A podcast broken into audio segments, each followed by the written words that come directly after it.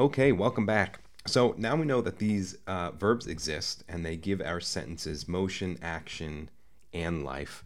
Uh, we also know that every sentence needs them. But let's make them do a little bit more for us. Uh, the way we can do this is through using different verb tenses. Using verb tenses is all about introducing the element of time into your sentences. And to do that, we have three main categories of tenses. They are the present, past, and future tense. And let's start off with simple verbs. These are going to be simple and straightforward. We're going to use the verb call, to call, and notice how the verb changes slightly in the past and the future.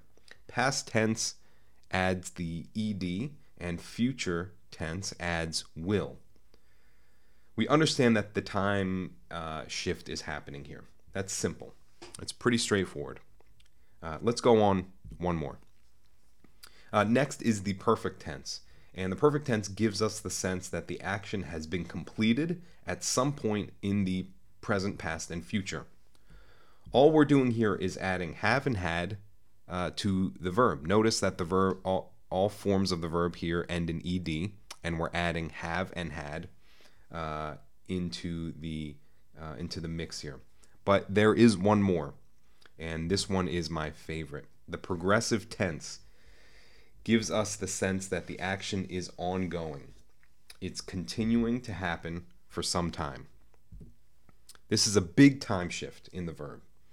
Uh, this is my favorite because it is very active, it's ongoing. Uh, so you'll notice that in the progressive tense, the verb ends in ing uh, that gives it the sense that there is this ongoing active process uh, with the verb. So that is a quick overview of verb tenses. Uh, ch- again, check the materials tab and access the study guide uh, for these charts. Um, I know that I'm working with very simple and regular verbs. There are irregular verbs and there are lots of exceptions. That is the one complicated thing about the English language. There is always an exception to a grammar rule. But for now, we'll keep it simple and we'll work with these regular verbs. Next up, we will look at how we can make sure that verbs are working accurately with subjects in your sentences.